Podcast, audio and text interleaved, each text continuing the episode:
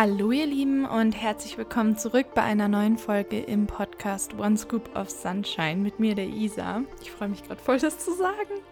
Ähm, und zwar bin ich jetzt gerade hier äh, ganz spontan einfach an meinem Laptop mit einem Käffchen und meinem Mikro und habe mir so ein paar Notizen aufgeschrieben, was ich denn so sagen möchte. Und habe jetzt irgendwie gerade voll die Inspiration, darüber zu sprechen.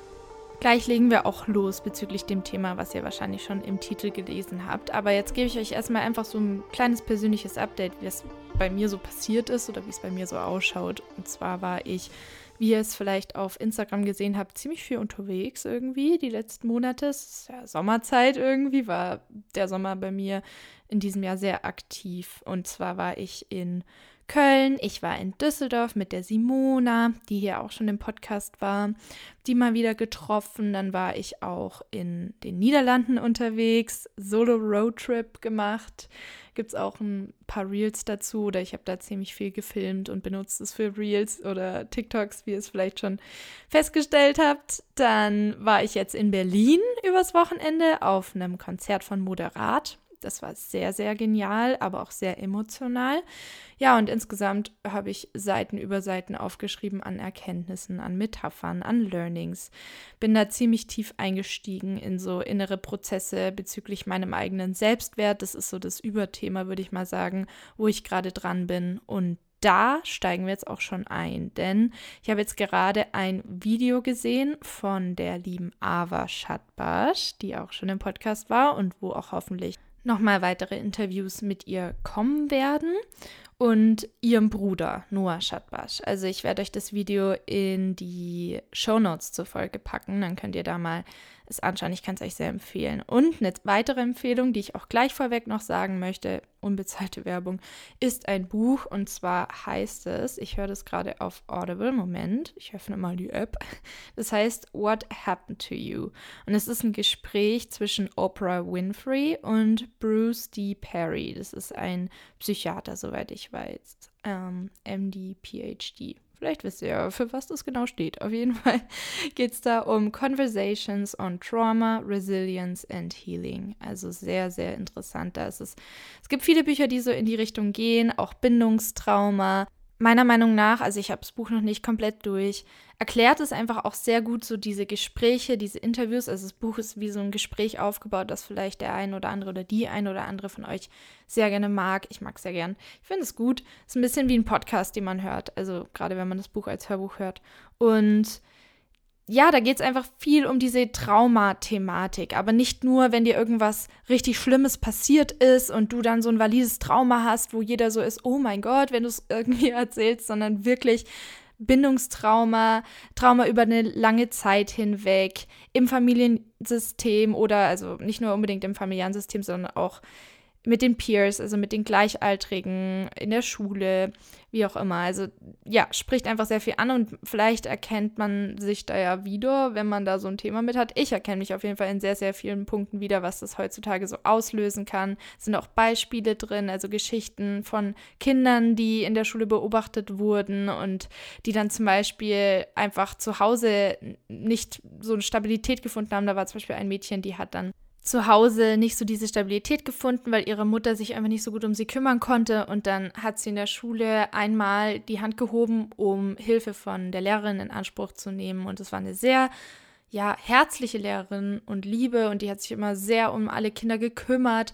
Und dann hat sie sich einmal getraut und die Lehrerin war gerade abgelenkt bei anderen Schülern und Schülerinnen. Und dann hat sie halt festgestellt, ah, okay, ich bekomme keine Hilfe, selbst wenn ich mich melde, was natürlich einfach unglückliche Umstände oder ein unglücklicher Verlauf des Geschehnisses ist, weil die Lehrerin ja das nicht mit Absicht gemacht hat. Und hat sich dann für den Rest des Jahres nicht mehr getraut, sich selbst zu melden oder ja, auszudrücken, dass sie Hilfe braucht. Das sind so Beispiele, die in dem Buch genannt werden, die sehr gut ausdrücken, wie dann meine Erfahrung auch einfach war und wie es mir damit geht und was das bei mir auch ausgelöst hat. Also ich habe viele solche Erfahrungen dann gemacht und irgendwann mich sehr in mich zurückgezogen und einfach den Rückschluss so gezogen, okay, ich bin eher eine Last oder ich darf das nicht ausdrücken, was ich brauche, so wie die anderen. Oder wenn ich es dann gemacht habe, habe ich mich dafür geschämt oder es war mir peinlich. Ich konnte auch nicht vor anderen weinen und weiß auch noch im Kindergarten, dass ich dann aufs Klo gerannt bin und da heimlich geweint habe oder einfach nicht diese Aufmerksamkeit auf mich ziehen wollte oder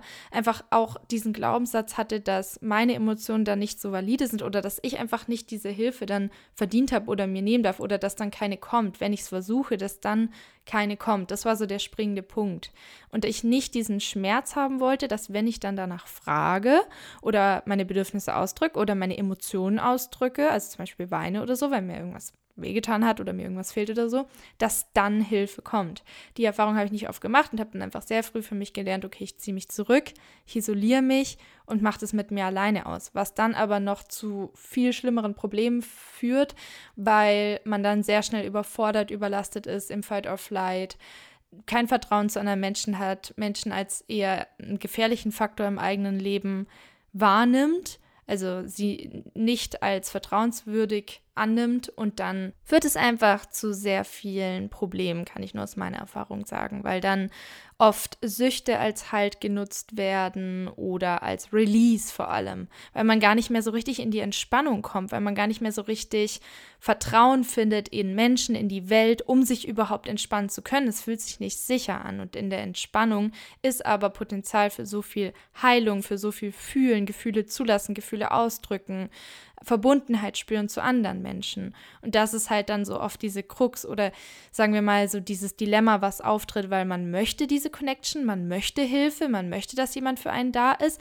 aber gleichzeitig ist es so tief in einem verankert oder so eine Blockade dann irgendwie da, die man sich selbst erschaffen hat, dass Menschen gefährlich sind und dass man dann nicht nach Hilfe fragen sollte, weil man dann entweder abgelehnt wird, als Last sich selber fühlt, sich schämt für sich selber, äh, keine Hilfe erfährt, doch auf sich allein gestellt ist. Und das erzeugt dann so eine Enttäuschung und so einen Schmerz wieder, der dann wieder hochkommt, dass man es dann komplett lässt und lieber für sich alleine dahin leidet. Was ja eigentlich viel schlimmer ist.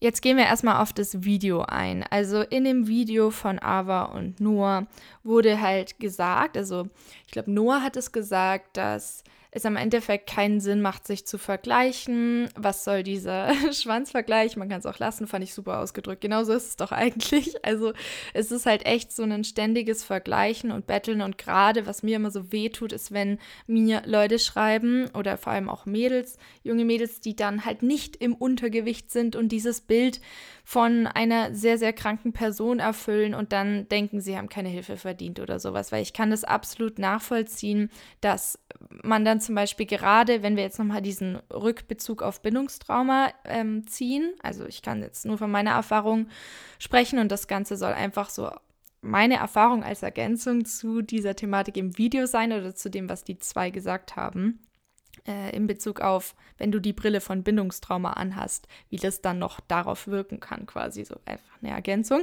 sein. So. Und, und da ist es dann irgendwie so, dass ich mir dann so gedacht habe, das stimmt voll. Und bei mir war dann halt auch noch diese Blockade, dass ich dann nicht dachte, ich darf überhaupt nach Hilfe fragen. Ich habe mich auch extrem abgewertet und habe halt so gedacht, also wirklich gedacht, eine Zeit lang, so mit 16, 17, so, ja, ich bin ja halt einfach nicht so viel wert wie die anderen. Das ist eine Selbstverständlichkeit und ich bin eher da, um Leuten irgendwie zu dienen oder so, weil ich war damals Kellnerin, habe sehr, sehr viel gekellnert und ich habe halt immer nur das Gefühl gehabt, ja, ich bin halt da, um Leute zu bedienen, um ihnen das Essen zu bringen oder so. Ich habe halt nicht so viel Geld wie die anderen, nicht den Lebensstandard wie die anderen, nicht die Familie wie die anderen oder ein Haus oder so ein sicheres Schild. Ich habe das sehr arg mit Personen verknüpft und materiellem Wohlstand. Das waren so die zwei Sachen, wo in meinem Kopf halt waren oder teilweise auch noch sind. Okay, das bedeutet, dass du dazugehörst, das bedeutet, dass du normal bist, dass du sicher bist und nur wenn du das hast, also eine Familie und zum Beispiel jetzt ein Haus oder ein schönes Zuhause oder eine Wohnung oder so, nur dann kannst du überhaupt dich entspannen und hast dieses Sicherheitsnetz. Und ich selber für mich ein Sicherheitsnetz Netz sein. Schwierig, vor allem nachdem ich davon quasi zu wenig hatte irgendwie meines Erachtens nach oder einen Mangel hatte in der, in der Kindheit oder sagen wir eher in den Teenagerjahren vor allem. Und dann, ja, da das sich selber beizubringen oder das in sich zu finden, ist eine Herausforderung. Aber im Endeffekt ist es, glaube ich, etwas, was jeder und jede an einem gewissen Punkt in seinem oder ihrem Leben machen muss eigentlich fast oder finden sollte, weil wir ja irgendwann halt auch echt im Normalfall ausziehen oder unser eigenes Leben führen und dann dieses Sicherheitsnetz für uns sein müssen eigentlich fast, damit wir halt gut durchkommen oder es erleichtert halt viel, weil ansonsten ist man ständig sehr abhängig von äußeren Faktoren, was einem passiert. Also life happens to you and not for you or you're not creating it quasi, sondern es ist so ein passives Erleben vom Leben und eine Abhängigkeit von, oh, jetzt ist was Schlimmes passiert und dann gleich alle Alarmglocken und Drama. Also da ist nicht diese innere Ruhe oder auch Resilienz da, um auf diese Situationen, die all of, also so ganz plötzlich quasi passieren, adäquat zu reagieren oder ja, sie so auch auf eine gesunde Art und Weise kompensieren zu können, wenn man zum Beispiel sie nicht verändern oder kontrollieren kann. Und stattdessen ist es dann so ein ständiges Hinterherrennen von, ich versuche die Dinge zu kontrollieren, ich habe das Gefühl, ich kann sie nicht kontrollieren, ich bin im Fight or Flight, alles ist irgendwie gerade gefährlich oder fühlt sich gefährlich an. Ich habe diese Brille an von Fight or Flight, die mir das Überleben gesichert hat. Aber irgendwie fühle ich mich total angespannt und komme überhaupt nicht zur Ruhe. Ich weiß gar nicht. Ich versuche jetzt hier mal zu meditieren, weil alle sagen, das hilft, aber ich komme einfach nicht runter. Stattdessen fühle ich mich noch angespannter und das drückt so richtig hoch. Also meditieren funktioniert auch nicht. Also versuche ich mich die ganze Zeit wieder abzulenken. Oh, ich sollte noch abspülen. Bam. Ah ja, jetzt könnte ich noch Staub sagen. Zack. Und jetzt erledige erledige ich was für die Uni. Und so geht es dann immer weiter und man ist in diesem anstrengenden Wettlauf drin gegen sich selber. Weil irgendwie ist es so ein Kampf gegen sich selber. Das heißt, es ist gar nicht mehr immer nur dieses Vergleichen mit anderen. Da holt man sich vielleicht die Inspiration, um sich zu erdenken, was helfen könnte und probiert das dann alles aus und erschafft sich eine Routine aber so wirklich aus dem Innen heraus, weil man Mitgefühl sich, für sich selber hat, etwas zu tun oder aus dieser, diesem Fight-or-Flight-Hamsterrad rauszukommen, mal in die Entspannung zu kommen, das ist wirklich dann schwierig, weil das fast wie so ein Programm ist, das automatisch abläuft und sehr, sehr stressbehaftet ist. So, ich hoffe, ihr habt das Bild jetzt verstanden, das ich euch malen wollte, wie diese Realität aussehen kann. Am Ende kann niemand Gedanken lesen. Und die Message von diesem Video war ja vor allem auch von Ava, zumindest bis zur Stelle, wo ich es jetzt gerade geschaut habe, dass selbst wenn jemand zum Beispiel im Normalgewicht ist und Bulimie hat und von außen nicht in Lebensgefahr steckt. Also man schaut die Person an und hat so das Gefühl, okay, da ist jetzt irgendwie gerade eine Pause äh, von, also es hat nur so ausgedrückt, da ist eine Pause, oder wir haben jetzt endlich mal eine Pause, also die Familie von ihr, dass sie jetzt quasi einfach gerade in diesem Normalgewicht ist und nicht in akuter Lebensgefahr, also muss nicht sofort gehandelt werden. Und das ist eben oft das, glaube ich, was dann vielen wehtut, wenn sie diesen Mangel haben an jemand sollte sich bitte um mich kümmern oder mir helfen, weil ich habe da irgendwie einen Mangel aus meiner Kindheit oder von meinem bisherigen Leben und ich brauche das jetzt endlich mal, weil ich bisher immer nur ausgehalten und mich selber durchgekämpft habe. So, wann kümmert sich jemand um mich? Ich erinnere mich da zum Beispiel an eine Situation oder mehrere Situationen im Kindergarten auch, wo ich ich eine gute Freundin hatte, die sehr gut irgendwie immer ihre Emotionen ausdrücken konnte. Also sie hatte fast sehr, sehr viel sogar geweint. Also sie hat immer geweint, wenn irgendwas war und dann wurde sie von der Kindergärtnerin auf den Schoß genommen und hat halt so voll viel Zuwendung, Trost und Aufmerksamkeit bekommen. Und ich habe dann versucht, mich weiter zu beschäftigen und zu warten, bis sie quasi wieder zurückkam und wieder weiter mit mir gespielt hat. Also ich war immer sehr auf eine Person fixiert als Kind die, äh, der ich mein alles gegeben habe, was sich dann auch später mal gelockert hat. Deswegen habe ich jetzt auch mehr Freunde, nicht so viele, aber gute.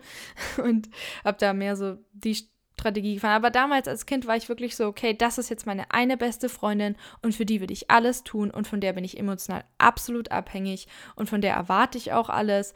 Und dann kam natürlich auch sehr viel Enttäuschung. Das ist aber ein anderes Thema.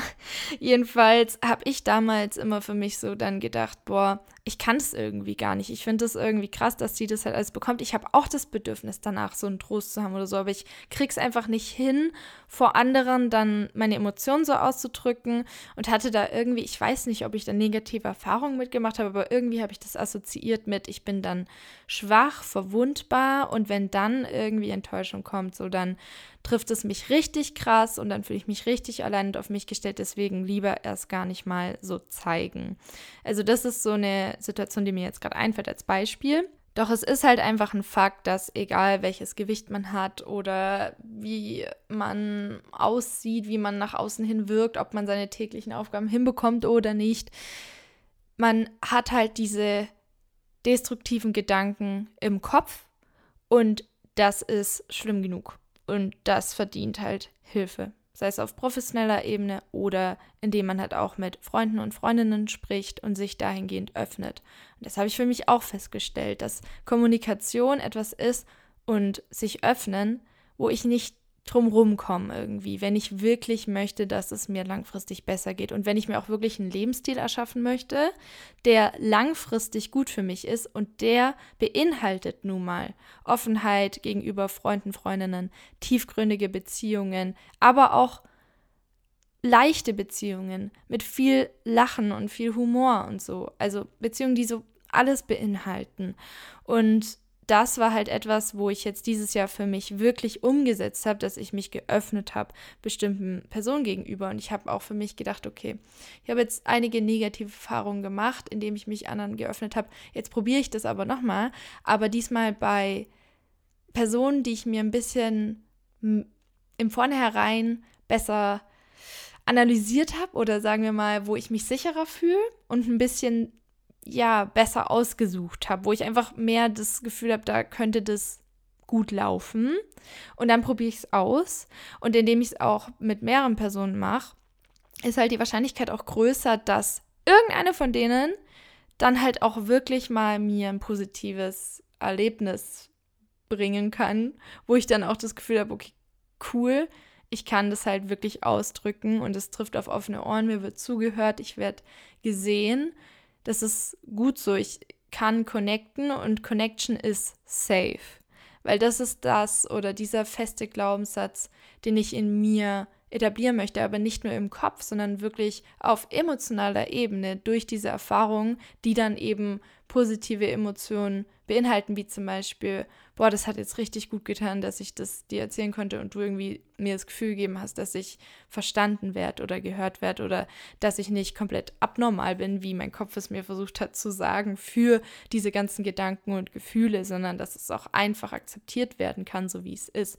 Also das sind solche Erkenntnisse, die da extrem helfen. Wenn Babys ja zum Beispiel auch irgendwie Essen brauchen oder sich unwohl fühlen oder ja müde sind oder so, dann schreien sie ja auch, um darauf aufmerksam zu machen. Und im besten Fall kommt dann die Mom oder der Dad und kümmern sich dann um das Baby und trösten das oder geben dem, was es halt braucht. Und ab irgendeinem Punkt ist es dann irgendwie so, dass wir dann fast lernen durch bestimmte Situationen, wo wir Ablehnung erfahren haben. Also einige von uns, nicht alle.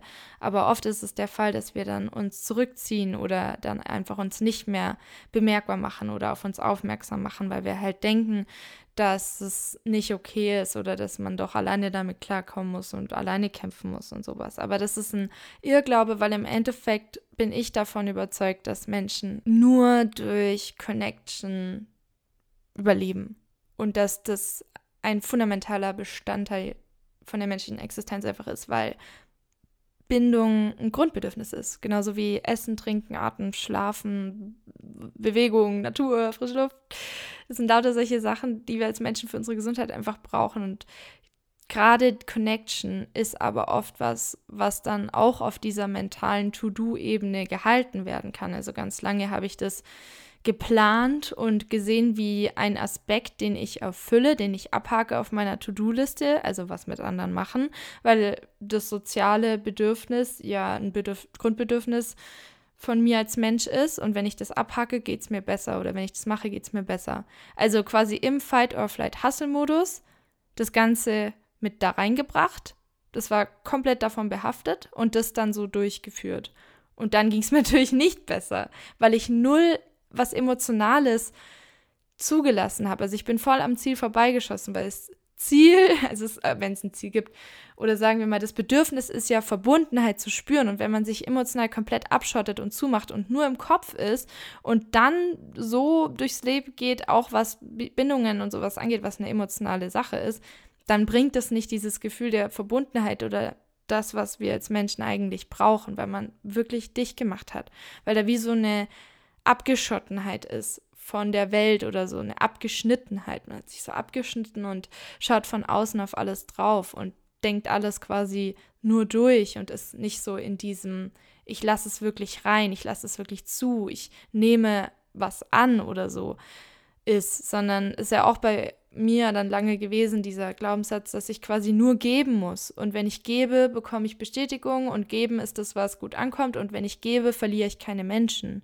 Und dann habe ich mich an dem Geben festgekrallt, damit ich mich eigentlich nur an den Menschen festkrallen konnte, damit sie mich nicht verlassen. Also das ist halt auch wieder so ein Punkt, der davon dadurch ausgelöst wurde, durch diese ganzen Erfahrungen und durch diesen ganzen Punkt. Also da hängt so unfassbar viel dran im eigenen Verhalten, in den eigenen Entscheidungen, was man sagt, was man tut, dass ich nur noch mal auf das Buch verweisen kann, weil ich da irgendwie für mich zu diesen ganzen, also ich werde darauf aufmerksam gemacht dadurch. Ich, ich denke überhaupt mal drüber nach. Ein anderer Punkt, der noch im Video erwähnt wurde von Ava und Noah, war, dass sie, also die Ava, immer auch so ihren Bruder als Schutzschild hatte. Und das ist etwas, was bei mir sofort so einen Schmerz auslöst, wenn ich das höre. Also so einen großen Bruder als Schutzschild, weil das ist so, wenn es eine Sache gegeben hätte, die ich mir gewünscht hätte für mich, dann wäre es sowas gewesen. Also ein großer Bruder, der mir hilft als Schutzschild. Jetzt hat das Ganze aber auch Vor- und Nachteile, wenn man so ein Schutzschild nicht hat oder sagen wir mal kein verlässliches Schutzschild. Und zwar der Vorteil ist, dass man früh in die Selbstverantwortung kommt. Also, dass ich sehr schnell erkannt habe, in meiner Essstörung zum Beispiel, okay, ich muss für mich heilen, weil ich sonst buchstäblich durch meine eigenen Entscheidungen sterben werde, dass mein Leben dann nicht weitergeht. Das ist dann vorbei und ich habe das entschieden. Das heißt, ich habe die Entscheidung getroffen, dass ich für mich leben möchte. Es war aber lange eine halbherzige Entscheidung, da kommen wir jetzt gleich zu. So, das heißt, ich musste dann bei mir bleiben, bei meinem Wohlergehen, nicht bei anderen schauen, was die machen, nicht bei anderen schauen, was die essen, nicht bei anderen schauen, wie deren Tagesablauf ist. Ich konnte vielleicht ein bisschen mich inspirieren lassen und vielleicht sehen, ah, okay, das könnte etwas bringen, wie zum Beispiel Journaling oder sowas. Das mache ich jetzt mal. Aber trotzdem ist ja mein Journaling ganz anders und ich brauche vielleicht ja Raum von zehn Seiten, die ich beschreibe, jeden Tag und nicht nur eine Seite wie in so einem Six-Minute-Journal oder so von der Person, die ich online sehe, die das verwendet. Also da ist es einfach so wichtig, das ist vielleicht eine gute Metapher auch in Bezug aufs Essen mit dem Journal und wie viel Raum man braucht, wie, wie viel man braucht, dass es total individuell ist und man das dann für sich auslegt. Man kann die Sache an sich nehmen als Inspiration, aber die Umsetzung ist absolut individuell und da gibt es große Unterschiede und da braucht man sich wirklich nicht beirren lassen, was andere machen, weil du brauchst das, was du brauchst. Und das Sinnvollste ist oder auch das Mitfühlendste sich selbst gegenüber ist, um halt auch zu diesem Mitgefühl zu sich selbst zu kommen, falls man es noch nicht hat, ganz am Anfang von der Recovery-Reise oder Heilungsreise wie auch, oder wie auch immer. Sich das aufzubauen, funktioniert nur, indem man auf die eigenen Bedürfnisse hört und nicht schaut, was andere machen oder sich einen Leitfaden erstellen, zu erstellen, der dann halt Sinn macht. Aber ist der Sinn wirklich wichtiger oder das Befolgen eines Rezepts quasi, eines Erfolgrezepts, was jemand anderem einem gegeben hat, dass es wirklich ganz perfekt ausgeführt ist, es wirklich wichtiger, als wenn dein Körper zum Beispiel schreit, ey, ich brauche aber mehr. Also im Endeffekt wollen wir doch zu uns selber finden und eine Verbindung zu uns selbst aufbauen. Und wenn wir selbst oder unser Körper sagt, ey, ich brauche aber bitte mehr, das ist mir doch egal, was XYZ hier zu sich nimmt oder macht, ich brauche mehr, bitte. dann gehen wir dem doch nach, oder? Also so habe ich mir das halt gedacht und dann, ja, so konnte ich dann bei mir bleiben. Ganz stur, wirklich. Ich habe dann einfach gesagt, ich bleibe, also mir ist das jetzt wirklich egal. Mir geht's so schlecht, mir geht es einfach so schlecht. Ich werfe jetzt alles über Bord, was ich hier irgendwie gedacht habe, was richtig ist oder was andere mir gesagt haben, ich mache jetzt da so mein Ding. Und ich bleibe bei mir und ich, ich höre da drauf. Und ich stärke diese Beziehung zu mir selber, indem ich auf meine intuitiven Impulse höre. Und ein intuitiver Impuls, das kann ganz klein anfangen, wie zum Beispiel, dass man irgendwie das Gefühl hat, ich möchte lieber abends duschen als morgens.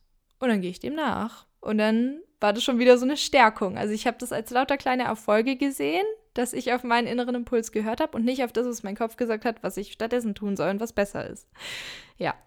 Gleichzeitig ist es aber auch so, dass ich schon abwäge. Also ich gehe nicht jedem Impuls einfach nur nach, weil manche Impulse machen halt auch echt einfach nicht so Sinn. Und dann schaue ich schon, okay, es ist ein guter Impuls, wie jetzt zum Beispiel, ich würde gern in die Niederlande reisen, aber jetzt gerade bin ich in meiner Prüfungswoche, das macht jetzt gerade keinen Sinn wir verschieben das um zwei Wochen und dann fahren wir alleine. Also so, ne? so, dass ihr auch den Kontext noch wisst, wie ich dann das Mentale trotzdem auch nutze oder das Logische. Ich klammer das nicht komplett aus und gehe nur intuitiv allem nach. Das ist schon meine Priorität, aber mein Kopf darf da schon ein bisschen mitbestimmen und äh, mich unterstützen dabei. Also der Kopf, dieses maskuline, rationale, darf das intuitive, feminine, flowy, kreative unterstützen quasi. So, der Nachteil ist aber, wenn man kein Schutzschild hat, dass man früh in die Selbstverantwortung kommen muss. Also, das, was der Vorteil ist, es kann auch ein Nachteil sein. Und zwar, wie ich schon angedeutet habe, kam der Constant Fight or Flight or Freeze Modus. Der Sympathikus des Nervensystems ist dann aktiv. Man ist voller Stresshormone und Angsthormone und rennt halt durch das Leben. Da habe ich euch vorhin ja schon so ein bisschen so ein Bild gemalt, wie ihr euch das grob vorstellen könnt.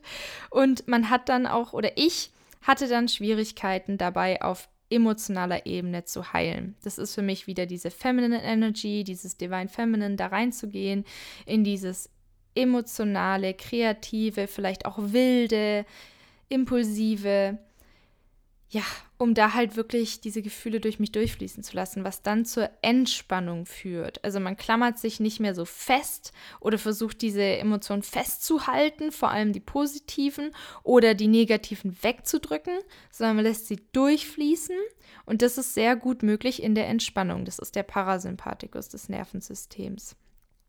Wenn ich jetzt aber nur auf rationaler, mentaler Ebene heile und Verhaltensmuster umstrukturiere, also mir neue Routinen erschaffe, wo ich einfach nach Plan weiß, okay, das macht Sinn, dann hat mir das besonders geholfen ganz am Anfang von meiner Heilungsjourney, als ich noch nicht wirklich das gefühlt habe dass ich irgendwie Mitgefühl für mich habe, als ich noch sehr im Selbsthass drin war. Da hat es mir nicht geholfen, wenn jemand gesagt hat, ja, im Endeffekt musst du dich einfach nur selbst lieben und heilen. Und ich war so, ja, wie?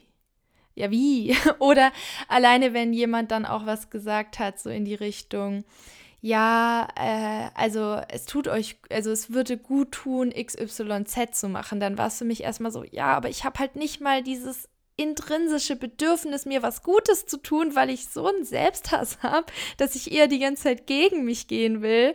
Und ich habe da nicht diesen Impuls wie du, dass ich das für mich machen will, was für dich selbstverständlich zu sein scheint, dass du was Gutes für dich machen willst. Weil das war bei mir komplett nicht vorhanden. Ich hatte nicht dieses intuitive Bewusstsein von wegen, ich möchte mir von Grund aus was Gutes tun, weil ich mich selbst als wertlos gesehen habe und mich selbst gehasst habe.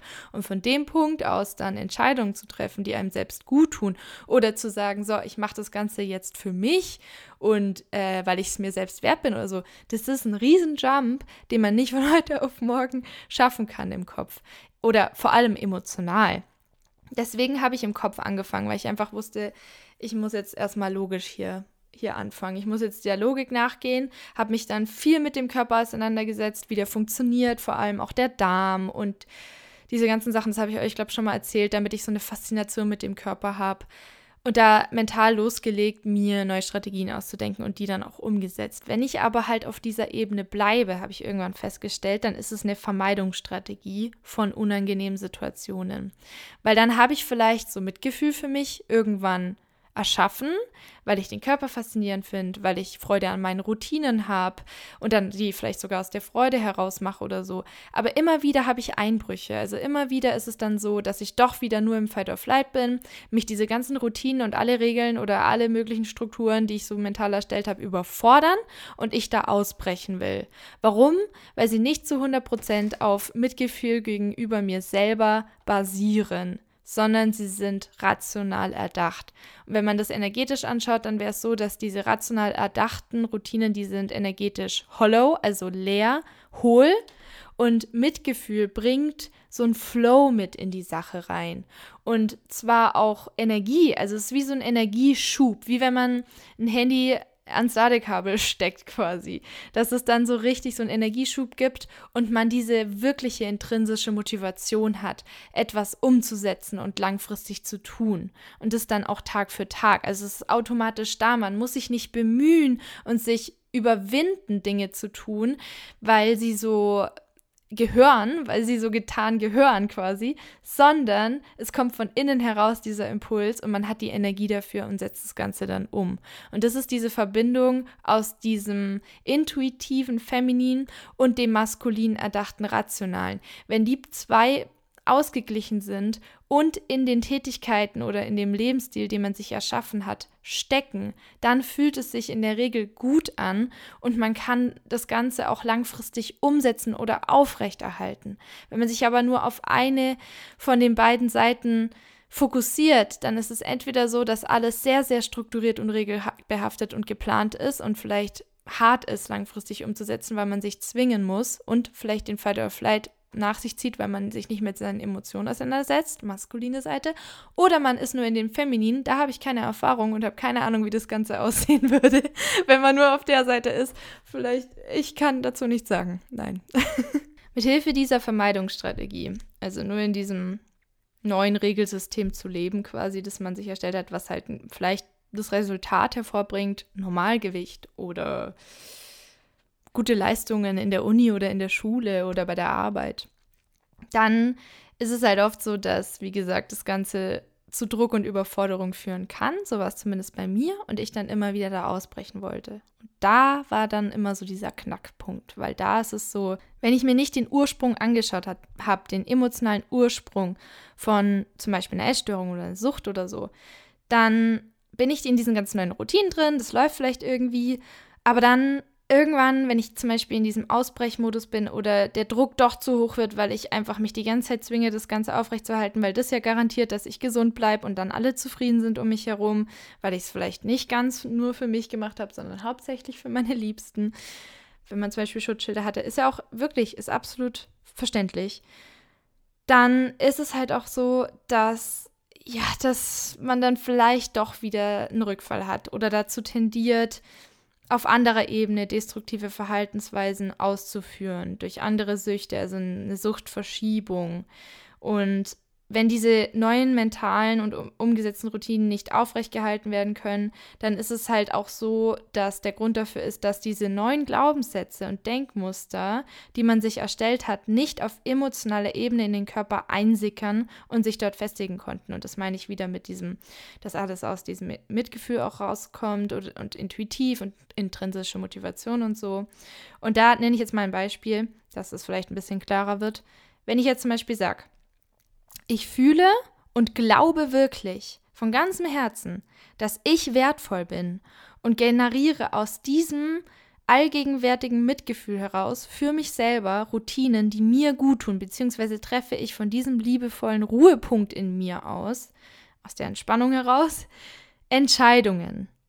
Im Vergleich zu, ich führe jeden Tag Aktivitäten aus, von denen ich von anderen Leuten, die ich so gesehen habe, zum Beispiel auf Social Media, weiß, dass sie meinen Self, meiner Self-Care-Routine dienen und hoffe, dass sie mich am Ende irgendwann gesünder machen und mich besser fühlen lassen, weil ich habe ja gesehen bei der und der Person, dass sie irgendwie glücklich aussieht oder dass sie irgendwie toll aussieht oder dass sie irgendwie fit aussieht oder was weiß ich. Die sieht so aus und deswegen ist es für mich so die Inspiration und genauso mache ich das wie dir und dann bin ich am selben Punkt.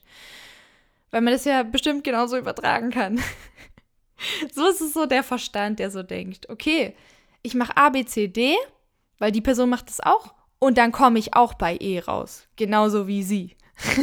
das muss ja so funktionieren.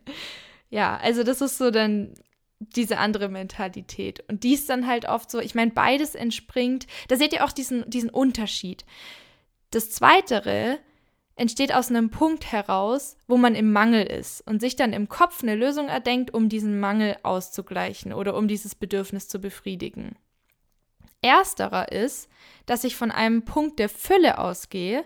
Ich fühle mich innerlich, ich habe mir innerlich so ein Mitgefühl für mir, für mich selber aufgebaut, was nicht nur im Kopf ist oder was ich mir erdacht habe, sondern was ich wirklich fühle, indem ich immer wieder auf mich gehört habe und ja, selbst wenn ich es nicht gefühlt habe, wenn da nur so ein kleiner Mini-Impuls war, dann bin ich dem nachgegangen und habe mir dem gegeben, was ich brauche. Und wenn es eine Kleinigkeit war und habe das wirklich aufgebaut. Und wenn das da ist, dann ist es ein Ausgangspunkt der Fülle heraus, aus dem ich dann halt entscheide, okay, heute stehe ich um 10 auf statt um 9, weil mir das gerade gut tut und dann trinke ich Tee statt Kaffee, weil ich gestern vier Kaffee hatte oder so. Als Beispiel. Und es ist dann nicht nur so ein logisches Ding von wegen, jo, zu viel Koffein ist nicht gut, weiß man ja, hm, sondern halt wirklich so ein, ich mache es für mich, weil ich weiß, dass es mir gut tun wird, weil ich einfach gestern deswegen voll hibbelig war und das war so ein Unwohlsein und ich möchte das für mich, dass es mir besser geht, deswegen mache ich das heute anders.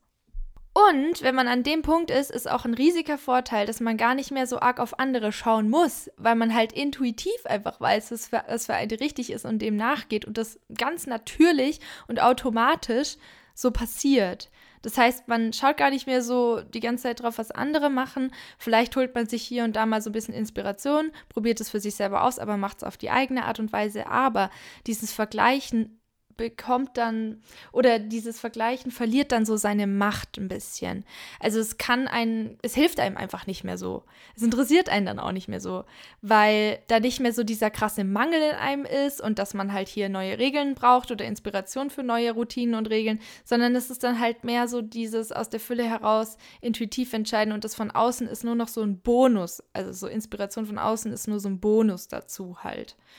Und das ist der Punkt, an dem ich jetzt, nachdem ich das alles so gesagt habe, da bin ich auf dem Weg hin, bin noch nicht ganz da, nur dass ihr wisst, bin da jetzt auch nicht super perfekt und bei, bei mir ist auch nicht alles ausgeglichen. Aber ich wollte euch das mal so erzählen, weil vielleicht wollt ihr ja auch so ein paar Intentionen setzen. Das ist nämlich immer so, wie ich anfange mit allem. Intentionen zu setzen. Das kann ich euch echt mega ans Herz legen.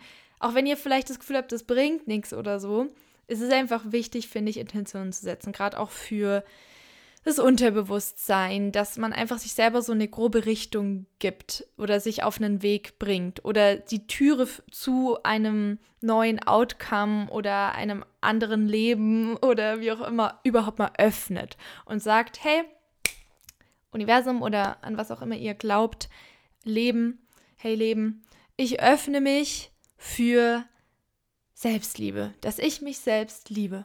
Ich öffne mich dafür, dass ich mir jeden Tag Selbstliebe gebe. Ich öffne mich dafür, dass ich in dieses feminine, fühlerische komme und dass ich mich sicher daran fühl, darin fühle. Und ich lade in mein Leben ein, dass ich fühle und weiß und glaube, dass Connection und Connection zu Menschen etwas Sicheres ist und ich darin Erfüllung finden kann oder dass mir das gut tut. Und, Side Note, Universum, ich setze die Intention, dass ich nur Menschen in mein Leben einlade oder nur Menschen in mein Leben kommen, die mir in dieser Connection auch was Positives bringen oder mir positive Erfahrungen bringen.